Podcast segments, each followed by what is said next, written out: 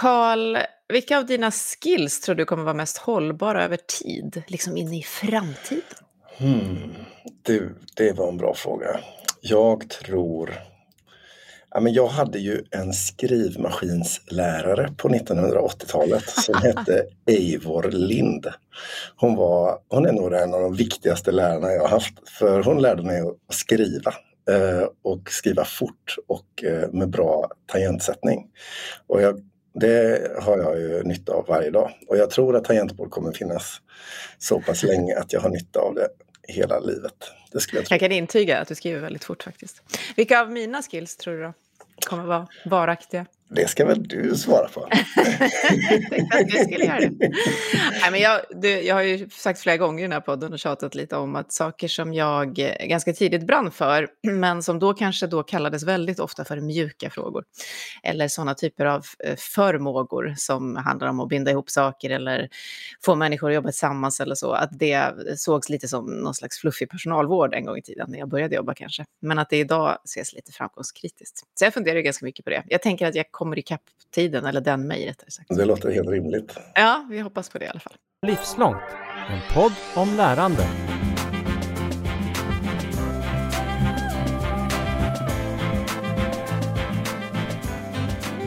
Men eh, vi ska prata lite idag om kanske skillnaden mellan färdigheter och förmågor och vad det är för något som kommer att behövas. Och den där förmågan att se liksom Eh, det här stora som finns bortom det vi ser idag, det skulle jag skriva i mitt CV om jag var du i alla fall, Karl. Det kan jag säga. För vi ska också titta bakom det hörnet, du brukar göra det. Eh, det ska vi göra tillsammans idag med veckans gäst som faktiskt har det som jobb. Så välkommen till Livslångt och till Carl Heath och mig, Katarina Pietschak, Ann-Therese Enarsson som är vd på tankesmedjan Futurion. Hej! Hej, tack så mycket. Och jag tänkte som vanligt så väntar vi lite med att prata om allt det där som du gör och vilka ni är. Och så börjar vi med dig. Så hur viktigt är lärande och just det där som jag började med, förmågor och vad vi nu behöver framåt för dig personligen? Jo, men det är, det är jätteviktigt. Det är liksom så jag har tagit mig fram, att hela tiden eh, ifrågasätta och vara nyfiken på varför gör vi på det här sättet och hur kommer det sig? Jag till och med eh, och, och prova nya saker hela tiden. Um, till och med här hemma med, med barnen uh, introducerat ett nytt ord. Eller det är inte jag som har kommit på det, utan de som knäckte det sådär. Och jag är så stolt över det, så vi fortsätter att använda det hemma som ett ord. Det är det här med att vi ska provtesta någonting. Uh, så vi provtestar. Mamma, vi provtestar det här. Uh, och det tycker jag, det har jag anammat ordet. Nu provtestar vi. Provtänka har jag hört förut, men provtesta var nytt. Det ska jag testa, provtesta på mina barn. Ja. Men, och det hörs på dig eh, när du pratar om det. Det hörs också på namnet på där du jobbar, Futurion. Din riktning är framåt. Hur har det manifesterats i ditt liv? Att du är intresserad av det som kommer, liksom nästa steg, framtiden? Mm, ja, Nej, men jag är som, som jag, sa, jag är nog ganska nyfiken sådär. Och jag har väl alltid, alltid driv, liksom haft en drivkraft framåt. Jag tycker att saker och ting hela tiden allting kan göras bättre. Nu låter jag kanske som en ganska onöjd person, men jag tror att det finns en möjlighet att skapa någonting bättre hela tiden. Hur kan vi göra det bättre? Hur kan vi göra det här tillsammans? Hur kan vi liksom, ja, eh, jag vet att på en, en, en, arbetsplats jag var så var det någon som kom fram och sa men du är en sån där förändringsagent, var det någon som sa. Eh, Känner du dig som en sån? Eh, nej, eh, eh, men, men, jag blev liksom, ni hör ju att jag kommer ihåg det fortfarande, den där liksom, eh, minen som min då kollega hade. Det, det, är inte alltid så positiva ordalag heller av alla som säger så här. En del kan ju så här skräckblandad förtjusning säga, du är en sån där förändringsagent. Eh, för det är ju läskigt med förändring också, skapar mycket oro, det blir, finns vinnare och förlorare och så vidare. Så det, det, det är klart att det är, liksom, det är inte bara av godo allting. Mm. Det finns ju en klassisk bild som vi kanske alla har sett med, eh, det står någon och frågar en, en stor församling av människor, vem, vem tycker om förändring? Och alla räcker upp handen. Och sen frågar de, vem vill förändras? Och ingen räcker upp handen. Det handlar ju om var den, var den träffar dig, den förändringen. Eh, nej, jag bara, och jag tror att egentligen, jag har klurat en hel del på den här frågan över åren. Och jag tror att liksom, varför jag är så intresserad, men jag tänker så att om jag är en del av förändringen, då kan det också skapa en trygghet hos mig. För jag tror att jag kanske i grunden, är bot, i grund och botten är väldigt mänsklig, det vill säga orolig för förändring och framtiden. Men om jag är en del av den själv så är jag ju med och påverkar och styr. Så det är väl därför jag lutar mig kanske framåt. För att jag har ett grundläggande starkt kontrollbehov. Så det är min, mm. ja, det är kanske är en annan soffa jag ska ligga på och prata om de här sakerna. Men jag har gått och funderat mycket på det där. Vad som gör att det hela tiden driver och vill vara med. Liksom. Ja. Mm. Jag känner så igen mig. Gör du Karl? Gillar du förändring eller driver du på alltså, dig? Jag är nog ganska kluven där. Eh, får jag nog säga att jag tycker om, jag, jag tillhör ju den bilden som du beskriver. Att jag tycker ju om förändring. Men, men eh, som du vet som har jobbat med mig så ibland viss typ av förändring som när den liksom handlar om mig som person. den kan jag ju ibland ha ganska svårt för. Eh, och kräver ett visst yttre tryck för att jag ska gå med på att någonting inte är som jag tycker att det borde fortsätta vara. Då. Så jag, jag kan ju se den liksom ja, men brytpunkten mellan liksom vad jag själv vågar göra eh, och vad jag kan se det finns ett behov av, behöver göras. Eh, och det är inte alltid, eh, det går ju att se förändring som viktig men själv känna sig oförmögen att kunna ta det steget. Och framförallt tror jag liksom när det kommer till lärande just att jag kan se att men jag, mm. jag skulle behöva kunna den här saken eh, men jag har svårt att eh, liksom se eller eh, skapa energi för att kunna så att säga, ta det där klivet. Sen i efterhand är det ju väldigt ofta enkelt att se att det var ju inte så svårt och så. Men när man står där innan och man ska göra det, det är väl då liksom, ja men jag tror att många av oss behöver hjälp. Mm. Och det, det är det man kan känna kanske då inför ordet förändringsagent, att det är någon som ska putta mm. mig in här. Men jag, jag, tänker på när du pratar Karl, att vi har ju haft frågan uppe vad är livslångt lärande många gånger här och att vi hade en student, Ebba Kock, som just sa att det handlar om mod, att det faktiskt är läskigt också när du har en, en så kallad comfort zone, du är någonstans där du vet att du kan bemästra och så ska du ta dig vidare. Eh, vad, vad, Andreas, vad, vad har du tänkt kring livslångt lärande och att just ta dig an nytt lärande hela ditt liv? Nej, men jag håller ju med då, eh, eh, Ebba när hon säger det, att, liksom att, det att, att, det handlar mycket om mod och att våga, att skapa trygghet i förändring. Det tycker jag är en av de viktigaste sakerna jag tagit med mig när jag jobbar just med eh, den här förändringen av arbetsmarknaden som vi är inne i. Just det här behovet av, av trygghet i förändring, men också där att, att, att behovet också att liksom måla framtidsbilder och viljan att lära om och lära nytt, att, att motivera eh, individerna till, till, till det också, att vi inte får glömma det. För vi är ganska duktiga tycker jag på att prata om systemen, inte minst jag, eh, om hur vi behöver liksom, eh, bygga ett utbildningssystem, bygga ihop arbetsmarknaden och utbildningen igen och så vidare. Vi har ju många sådana utmaningar framför oss och som vi håller på med. Men eh, jag tycker att vi ibland glömmer den enskilda individens behov av, av, både trygghet och motivation. Vi pratar ibland om ord som, som omskolning och så vidare. Och det är sådana där ord som också kan sätta helt andra bilder och associationer som kanske inte har varit positiva. Alla har faktiskt inte tyckt att det varit så roligt i skolan kanske inte fungerat eller, eller så. Um, så. Så att då säga att nu ska du skolas om, då, då, då sätter man sig på bakhasorna. Det låter inte alls något roligt. uh, lyft har vi haft uppe här också. Vad sa du? Du kommer ihåg det Karl? Ja. Ordet lyft, kompetenslyft. Sven-Erik Lidman till exempel var väldigt kritisk mot det. Hur ska man lyfta en människa? Den är väl redan... Ska lyfta med liksom. håret? ja. ja. ja. Nej men de här utmaningarna då, Therese, som du säger att du ofta pratar om själv och som kanske där vi känner igen det där att man kanske pratar om att alla måste med och alla måste förstå komplexiteten och så liksom hjälper man inte folk ombord så. Vilka är de här stora utmaningarna som du säger att du själv pratar om till vardags mycket? Vad är det för utmaningar som gör att vi pratar så mycket om att vi måste vara modiga och lära oss mer idag? Nej, men det handlar ju om eh, det som, mycket här, som är kärnan i den här podden, det vill säga att våra arbeten förändras av teknik, inte minst just nu väldigt starkt, så att vi måste kunna liksom växa med våra jobb. Och vi blir ju äldre, jag tror det var du Karl som sa att vi har, vi har ju ändå byggt ett system där vi egentligen skulle dö först och sen gå i pension. Eh, sa du vid något tillfälle någon gång, så fick mig att skratta, eh, men som är mycket sant. Och nu lever vi längre, så det handlar ju om, om flera aspekter, varav liksom den, den demografiska pucken och teknikutvecklingen är två ytterst viktiga sådana som gör att hela liksom förutsättningarna för arbete förändras och därmed också lärandet. Att, att ha, och, vi, och vi ser ju också att flera såna här globala mätningar och eh, liksom uppskattningar handlar om att vi under våra livstid ska kunna liksom beräknas ha liksom 17 olika jobb i fem olika branscher då innan vi då ska gå i någon slags pension när du, nu det blir. Jag får oftast en, en, en fråga som handlar om hur ser arbetslivet ut idag och hur skulle det se ut imorgon? Och då försöker jag förklara med det, då brukar jag förklara det som att vi har som ett tre, vi har byggt ett fantastiskt utbildningssystem och arbetsliv som har grundat sig på att vi, vi går i pension vid 65 och sen utbildar vi oss väldigt länge, ungefär till 28 års ålder i Sverige när vi kliver ut på svenska arbetsmarknaden. Vi, vi, vi arbetar och sen går vi i pension, det är ungefär som tre tydliga block. Idag när vi blickar framåt så ser vi liksom ett behov av, som vi sa då, eh, åldern och våra arbeten som förändras. Att vi behöver få till mer än liksom en inte block där vi går liksom avsluta någonting utan få mer det här sömlösa eh, en vågrörelse som rör sig mellan utbildning, arbete, påfyllning och kanske små minipensioner mitt i livet för återhämtning och sen tillbaks i arbete och så vidare, ibland samtidigt på alla tre nivåer.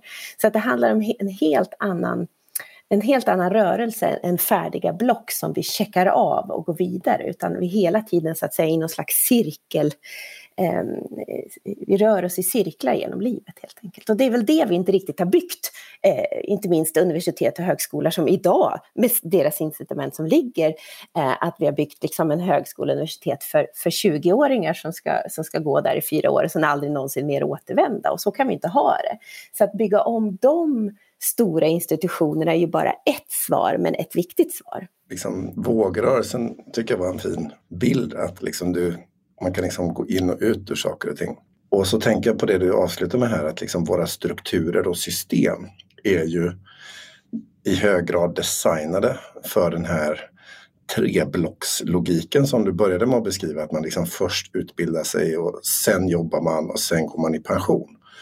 Ehm, det innebär ju liksom inte bara att man behöver så att säga förändra sig i sig självt. För det spelar ju liksom, med det du beskriver så får jag intrycket av att det räcker liksom inte bara med att vi på individuellt plan ändrar på vårt eget beteende utan du pratar ju också på det sättet då om att det krävs en slags förändring av själva strukturen som omger oss så att vi lättare kan navigera i det här nya. Liksom. Jag blir väldigt nyfiken på liksom, vad är dina tankar om Liksom, vad är de viktigaste punkterna att liksom ändra på här för att det ska funka liksom, på, på det sätt du beskriver? Ja, först så skulle det, det, när jag började titta på det här utbildningslandskapet som vi har så skulle jag ju nästan, jag försöker sitta själv hemma och rita, eh, oftast på olika väggar har jag, eh, där, där jag försöker liksom mappa greppa hela utbildningssystemet och hur jag tar mig igenom det. Jag brukar använda mig själv som ett exempel. Om jag vill docka in någonstans, vart vänder jag mig och vart och vad behöver jag för någonting? För jag har ju en, en, en, till exempel en bank som ringer mig ständigt och jämt och vill att jag ska se över mina pensioner och sen loggar de in på alla handa sajter och de visar när jag kan gå i pension och hur mycket jag får. En total liksom koll, väldigt fortfarande komplex och rörig ska jag, ska jag tillstå, men ändå massa olika verktyg för att förstå hur mycket pengar, liksom uppskjuten lön som jag kommer få eh, om många, många, många år. Men jag kan inte få någonstans, upplever jag, liksom en översikt över utbildningssystemet, hur jag tar mig igenom, vad söker jag, vad behöver jag, vilken vägledning kan jag få? Oftast är det kanske när jag är mellan jobb som jag då har förmånen, vilket inte kanske alla har, att, att träffa någon slags rekryterare som kan vaska fram och se möjligheter och säga, har du tänkt att du kunde jobba med det här eller det där? Eh, det är ju en otrolig lyx som inte alla har, men alla borde ha. Så att jag tycker liksom att den första stora utmaningen tycker jag, det är överhuvudtaget att få någon slags strukturöversikt. Jag gillar ju kartor, som ni, som ni ser. Eh, jag vill liksom kartlägga och förstå system, liksom, hur det hänger ihop och hur jag som individ liksom kan röra mig i det här systemet. Hur ser de här bryggorna och broarna ut? Liksom? Eh, för att jag ska kunna ta mig in i framtiden. För om det bara är rörigt och komplext, ja men då har vi misslyckats. Så är systemet tagit över handen i individen och de faktiskt i systemet ska tjäna och, och underlätta för. För det är sånt som händer hela tiden, att systemet springer iväg. Men det är så många som efterfrågar det här som du är på nu. Jag tycker mm det, det, är ett av de tydligaste mönstren vi har i den här podden och i alla områden vi rör oss kring, vi som jobbar med mm lärandefrågan. Så att den här kartan inte finns, att du som individ är utlämnad till att inte hitta var och hur du ska navigera så. Mm. Hur, hur, vill liksom ni och du, men ni på Futurien också, som Karl sa, hur vill ni förändra, vad är det ni ser behöver göras för att vi ska kunna ha någon slags överblick? Ja, första skulle det vara drömmen att någon fick det uppdraget. Då. Det skulle väl kunna vara en nyhet att verkligen liksom kunna mappa upp det här och hur, hur, det fungerar. Och jag tror att man är inne i systemet, liksom, men man tar liksom inget helhetsgrepp.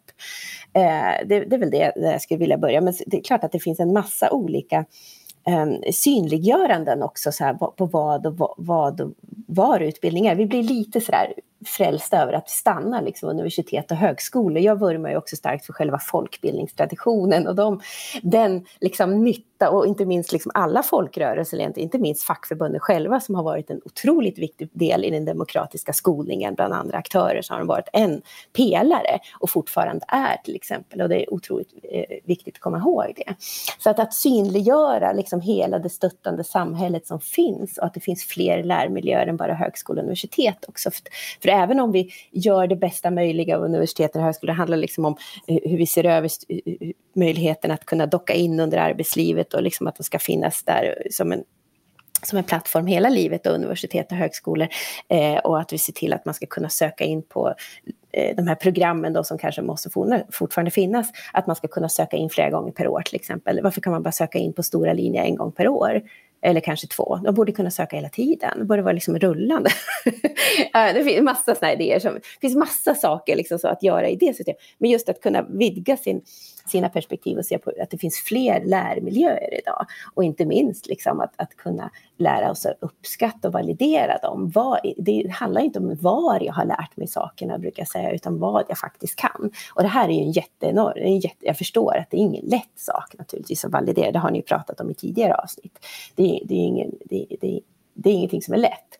Men jag vill bara, en viktig sak som jag sa, det, det är det här med att vi måste vidga perspektivet på vad och var som är lärande. Att det finns fler läromiljöer än universitet och högskolor idag. Och inte underskatta. Bara för att liksom, här, försöka konkretisera och förstå lite grann hur du tänker. Om jag tänker så här att eh, om jag till exempel är svetsare och jag är en riktigt grym svetsare eh, och så har jag lärt mig att svetsa på mitt yrkesgymnasium eller jag har lärt mig att svetsa på min, Eh, i, i, en eh, eh, vuxenutbildningsmiljö inom kanske yrkeshögskolan eller jag har lärt mig att svetsa på en arbetsplats. För att där ingick det en svetsutbildning. Så ska det liksom inte spela någon roll ur ett, liksom när jag då som svetsare ska söka mig vidare till något annat ställe att jobba på så borde jag liksom kunna visa upp det där att jag kan detta alldeles oavsett liksom, på vilket sätt jag har tagit till mig den kunskapen. Ja. Är det liksom åt det hållet som du ja. tänker? Och det tycker jag, för, för många, många år sedan så, så, tittade jag in på den här tekniken. Jag har inte tittat in där, det har säkert eh, ni gjort. Eh, men just det här med blockchain-tekniken, vad, kan det vara en del av lösningen på liksom att, att man kan få bygga liksom sitt Eh, eh, någon slags eh, CV med blockchain där man intygar liksom att det här kan jag. Eh, vi testade för några år sedan också olika såna här eh, sätt att få credentials och, och, så vidare, att man kan bygga helt andra system. Vi, bygger ett helt, alltså vi har ju byggt olika slags, andra slags valutasystem idag, så, att, så varför skulle inte det gå för ja, men det har jag tänkt på. Vi slår oss ofta för bröstet med att vi är så innovativa, vi är digitala och vi förstår mm. den här nya världen och blockchain är en sån. Tänk om vi hade ett konto som började i förskolan och så följde det, vårt lärande dockades in där. Så. Vad är er bild? Är vi så bra i Sverige som vi vissa slår sig för bröstet med. ja, ja, men det är, vi gjorde faktiskt en sån sammanställning för ett par år sedan och det är dags igen. Vi tittade på ett eh, ganska många olika såna här index, både kreativitet, innovationsindex, alla de här globala som finns. Och så slog vi ihop dem. Och ändå så blir man blir ju liksom stolt som svensk och inser att vi ligger liksom i topp på, eh, när, man slår ihop alla de här indexen, att vi har väldigt bra förutsättningar för kreativitet och innovation. Så, kan, så finns det många utmaningar och vi ska naturligtvis bli bättre på väldigt mycket. Men, men eh, vi är ju ett, ett, ett, ganska innovativt land, så är det ju. Eh, och, och, och jag tror att det har mycket med att göra med det där att vi har många finurligt bra liksom, riggade system, det här med att eh, ändå, eh, när det gäller just trygghet och utbildning, som vi ska ta tillvara och skruva lite på nu. Det handlar ju om att, att, att vi, kan, vi har komvux, vi har flera olika sätt att utbilda oss på och ta igen. Vi har olika slags comeback-system, vi har omställningsstiftelserna, vi har flera sätt att liksom eh, Eh, som gör att vi kan vara lite modiga och våga eh, byta jobb eller eh, ställa om och kunna utbilda oss ändå. Om man tittar på många andra länder där kanske min sjukvårdsförsäkring hänger samman med mitt jobb och jag kanske inte vågar sluta mitt jobb för att testa eh, något nytt för att då risk, risken är för hög, eller priset för utbildning är för högt till exempel. Så vi har ju många bra förutsättningar skulle jag säga. Mm. Eh, jag tänker om vi återvänder till eh, individen då så har du, vet jag, pratat om något som du kallas för working learner. Mm. Vad innebär det då i den här vågrörelsen och att ta sig fram i det här innovativa, framåtsyftande, lärande systemet som vi längtar efter här? Det var väl lite det där mindsetet som jag var ute efter, att vi måste liksom, eh, det, det blir liksom ett nytt ord för livslångt lärande, att vi ska liksom lära hela tiden i alla miljöer.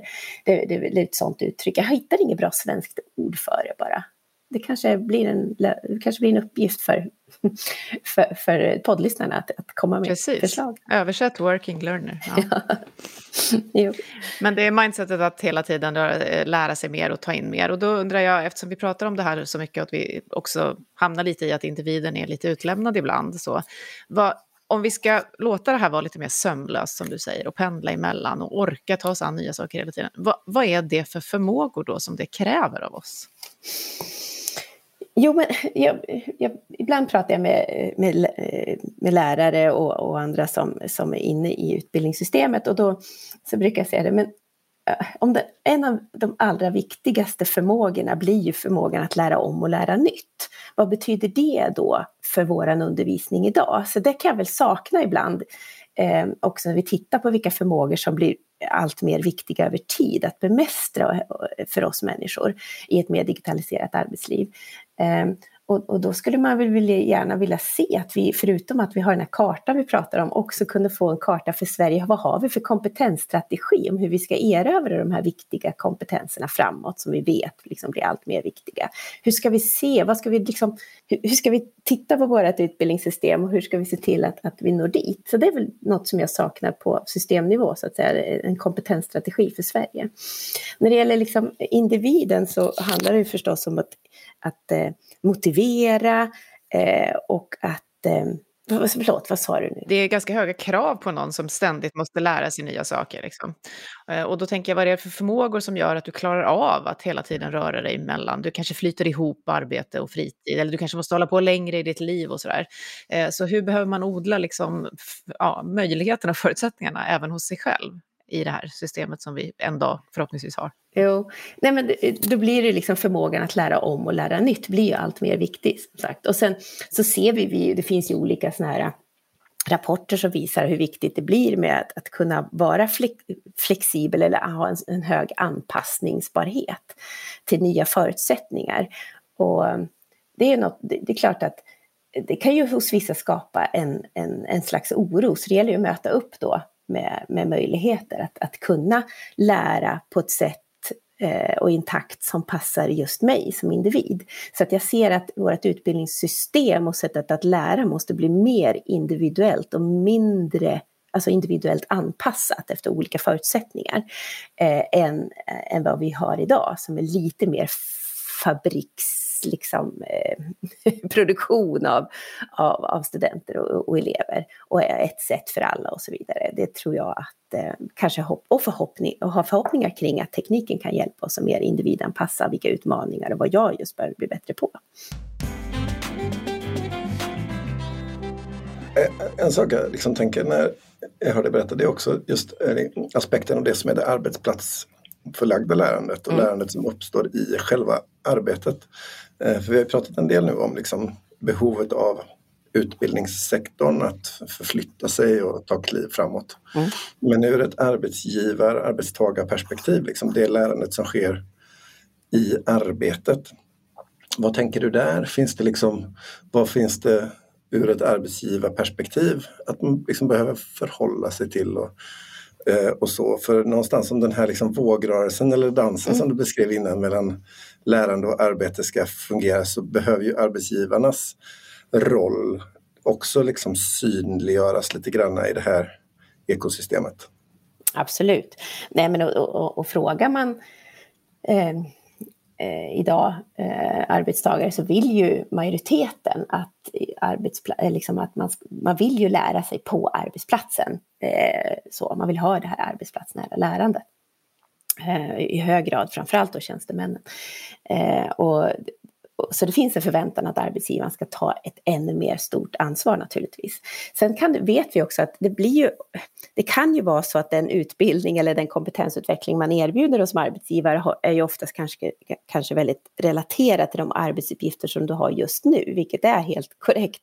Så vi måste också på något sätt se att vi måste som individer ändå ta lite större ansvar än vi kanske har gjort tidigare och se till att jag måste ju faktiskt ta ansvar för det som också kommer sen. Eh, och, och, och, kunna ha möjlighet att lära helt andra saker som, som eh, faktiskt kan berika också mitt arbete nu men också på sikt. Det finns ju Så de det... som, som tänker att riktigt progressiva arbetsgivare tar även ansvar för det. Alltså att vi utbildar för mm. någon slags kollektiv arbetsmarknad även om det inte blir fortsatt hos mig så att säga. Så det skulle mm. ju kunna vara arbetsgivare som tar ansvar för det. Men den här bilden av att vi mm. måste ta det här ansvaret. Eh, jag tyckte det var intressant att läsa den eh, så kallade SOM-undersökning som ni gjorde för några år sedan. Som handlade om vilka förstår den här utvecklingen bäst. Kan du inte berätta lite om det? Vilka förstår att det här kommer hända oss mest? Eh, ja, nej men eh, vi, vi, mäter alla möjliga saker och så. Och, och, och, och, eh, en sak som slog oss, det här var ju innan pandemin, men då såg vi faktiskt, jag ska inte dra jättestora växlar på det för det är dags att göra den igen och så vidare, men det var, i en podd kan man ju freebasea lite mer, så, så jag skulle bara säga att vad vi såg då var ganska intressant, det var att, det var att, att människor Eh, jag ska säga, eh, bodde man i Surahammar, då ville man kompetensutvecklas och man såg den här förändringen och man var helt på det klara med vad det här skulle innebära. Men om, eh, om man tittade mot, jämförde då mot stockholmare som, som mer kände att nej men alltså det här, jag försöker liksom eh, eh, inte riktigt, inte jag, inte just nu, det passar inte och så vidare. Eh, det var liksom kanske, det, en del av våra fördomar kom lite på skam där kanske där vi såg en helt annan drivkraft. Och, och, det kanske är så att på typiska sådana orter då som, som Surahammar, där har man sett liksom redan digitaliseringens effekter, man vet att jag måste göra på ett annat sätt och så vidare. Så att det fanns en helt annan eh, grit, om man får uttrycka det så. Eh, att det som liksom uppstår ett ekologiskt tryck nästan, att liksom ja. när miljön omkring en förändras och man kan liksom med egna ögon se att oj, oj, oj, nu förändras samhället omkring mig. Ja det betyder att jag behöver anpassa eller förhålla mig till den här förändringen som är jämfört med då när man glider omkring i storstan. Ja, det är lättare. Man klarar sig lite längre, man kan byta ett jobb och så går det lite, så kan man pumpa luft en stund till. Va? Mm. Eh, men, men, jag ska inte dra för stora växlar på det, men det var ändå någonting som vi såg. En annan grej som slog mig i det där, och det är en, en, en utmaning som vi ska med oss, och det var eh, något som kom fram, och det var ju att att, eh, som, som, tyckte att den här förändringen inte var kanske alltid till godo eller att den var utmanande och inte alltid ledde till förbättringar. Nu, nu eh, drar jag mycket över en kam här, men, men en, en, en, grupp som stack ut så var det faktiskt eh, högutbildade, långtidsutbildade på universitet och högskolor. Eh, och det kan man ju bli lite fundersam över, för de borde ju egentligen kunna och veta mest om hur, vad, vad, vad, framtiden, vad som ligger framför oss och vad vi, vad vi behöver. Men då kan man ju tänka ett varv till och fundera lite grann, var, varför känner de så? Eh, och det kanske är för att man ser ju att, att eh, teknikförändring, teknikförändringen gör ju också att yrkes, yrkesstatusen förändras. Så att om man har investerat ett, mycket i sin, i sin grundutbildning och så ser man att mitt yrke förändras här sakta, statusen liksom förändras, då vill man ju hålla fast med det. Man vill ju liksom inte, man har mycket mer att förlora på en teknisk förändring. Kan det vara så också, tänker jag, med den målgruppen, att det också är så att man har ganska, eh, gjort ganska stora investeringar tidigare i livet i en utbildning och när de här förändringarna uppstår så inser man att Eh, så som den utbildningen kanske ser ut idag 20 år senare, en väldigt annorlunda utbildning än, än den som var. Och att det här liksom, eh, ja, glappet mellan liksom, eh, vad man har och vad man kan uppleva att man behöver blir annorlunda för dem. Jo. Och sen, sen är en sak till som jag funderar mycket på, det är den här eh, som utmanar i det här när vi ska hela tiden lära, lära om och lära nytt. I organisationer som har en väldigt tydlig expert Eh, det finns ju den här expertparadoxen, känner ni till den? Ja, eh, det här med att, att då har man liksom lagt någon slags knowledge base i sin organisation och man är rätt nöjd, man har sin status, eh, man har liksom organiserat arbetsplatsen efter sin expertkunskap mycket, i mångt och mycket. Och helt plötsligt kommer in ny, och, och, man har lite, lite svårare enligt den här expertparadoxteorin då att kunna ta till sig nya idéer och viljan, viljan att ta in ny kunskap som kan på något sätt Eh, Eh, ja, skapa friktion kring det jag kan och min expertroll. Så att det, är, det är en utmaning i, i det här livslånga lärandet. Någon sån här typ fat cat syndrome fast på mm. arbetslivet. Liksom. Ja, ja. Nu, vi har den kunskap vi behöver och därför är vi klara nu. Och så. Jag tycker också att det är som en dans också, det som pågår hela tiden som jag ser att vi i det här samhället idag när vi har en massa utmaningar kring eh, demokratin och vad som är sant och inte så blir expertis väldigt viktigt. Expertis och forskning och vad som är sant blir väldigt viktigt och att ha en hög expertis blir viktigt. Samtidigt som den här andra rörelsen då kommer och utmanar gamla positioner och vad är egentligen expertis på vad och vad behöver vi kunna framåt. Så det är också en sån intressant dans som jag tycker att jag betraktar ibland. Jag vet inte om du håller med mig, Ann-Therese? Ja, men visst, det är klart att det är helt nya utmaningar för en HR-avdelning.